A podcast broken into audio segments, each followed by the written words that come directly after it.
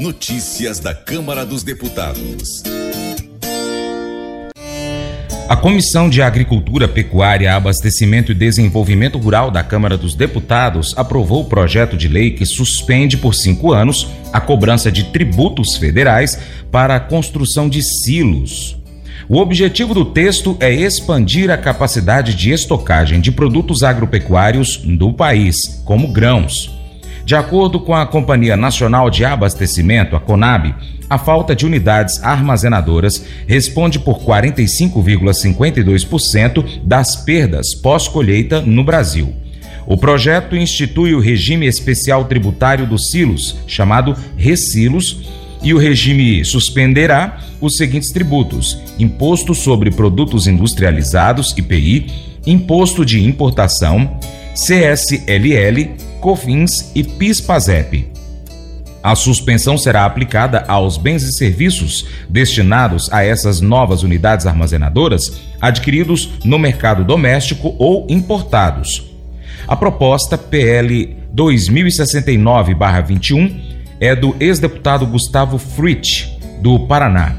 O texto aprovado foi um substitutivo do relator, deputado Tião Medeiros, do PP do Paraná, que garante aos fabricantes de itens usados na construção dos silos direto a crédito tributário, ou melhor, direito ao crédito tributário sobre as matérias-primas e material de embalagem empregados na produção. Segundo Medeiros, o déficit de silos dificulta o desenvolvimento do agronegócio brasileiro e disse: é necessário que haja investimento não apenas na produção, mas também na armazenagem de qualidade. O projeto será analisado agora em caráter conclusivo pelas comissões de Finanças e Tributação e de Constituição, Justiça e Cidadania. Mas eu vou dizer uma coisa pra você, viu? É, se quiser colocar propaganda sua aqui nesse programa, ó, eu vou dizer um negócio, você vai ter um resultado bom demais, senhor. É isso mesmo, é facinho, facinho, senhor. Você pode entrar em contato com os meninos ligando o telefone deles, é o 38, é o 991810123, bem fácil. É muito bom porque aí a sua empresa vai sair dentro de um programa que é ligado aí ao homem para a mulher do campo. É nós que vai estar tá assistindo e também vai ver sua propaganda. É bom ou não é, só?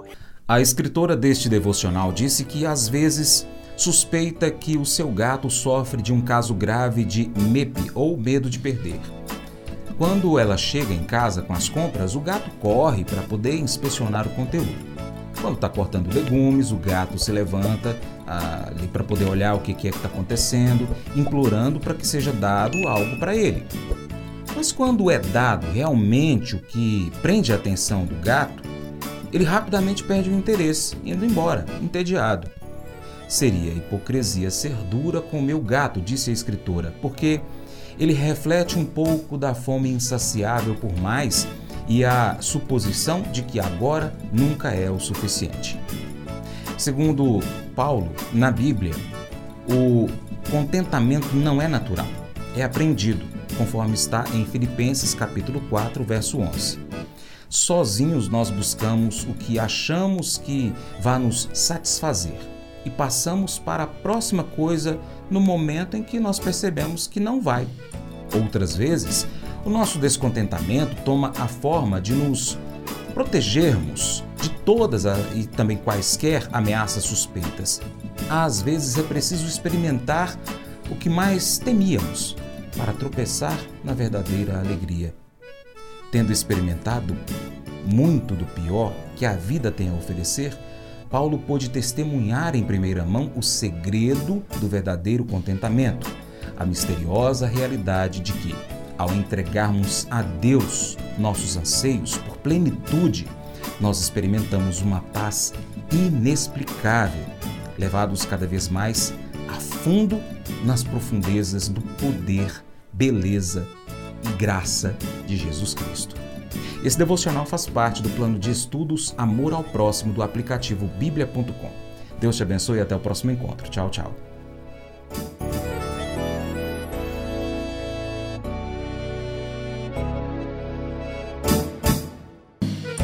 Acordo de manhã para prosear no mundo do campo, as notícias escutar. Vem com a gente em toda a região com o seu programa Paracatu Rural.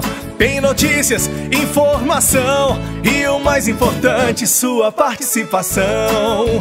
Programa Paracatu Rural. Programa Paracatu Rural.